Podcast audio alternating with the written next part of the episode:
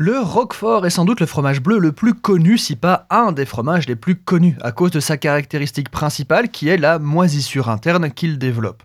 Selon la légende, un jeune berger ardent, perché sur le plateau du Combalou, aperçut de loin une belle bergère. Déterminé à la courtiser, il quitta précipitamment son troupeau, mais pas avant d'avoir placé son repas, donc du lait caillé de brebis, dans une grotte voisine, humide et fraîche. Après des jours de recherche désespérée, le berger revint, abattu, affamé, à ses restes de déjeuner. Cela ne ressemblait guère au repas appétissant qu'il avait abandonné. De la moisissure recouvrait le pain. Des veines vert foncé marbraient le caillé. Le berger affamé, hésitant mais tellement affamé, finit par goûter le fromage moisi. Et c'est ainsi qu'est né le Roquefort. Alors, grosse légende évidemment, mais elle a le mérite de survoler tous les éléments marqueurs du Roquefort. Lait de brebis, pain de seigle et grotte humide. Ce qui est sûr, c'est qu'en 79 après Jésus-Christ, Pline l'Ancien lui-même vantait les fromages de Lozère et du Gévaudan, en faisant état de leur popularité dans la Rome antique. On pense qu'il fait référence à un ancêtre du Roquefort.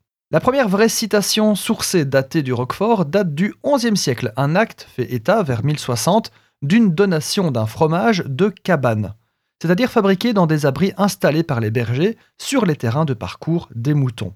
Au XVe siècle, le roi Charles VI, amateur de ce fromage, octroie au bourg de Roquefort-sur-Soulzon l'exclusivité de l'affinage du fromage, donc un monopole reconnaissant l'appellation d'origine et faisant des caves un lieu protégé.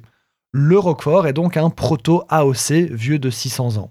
Le Roquefort sera le premier vrai fromage français à devenir une AOP en 1925.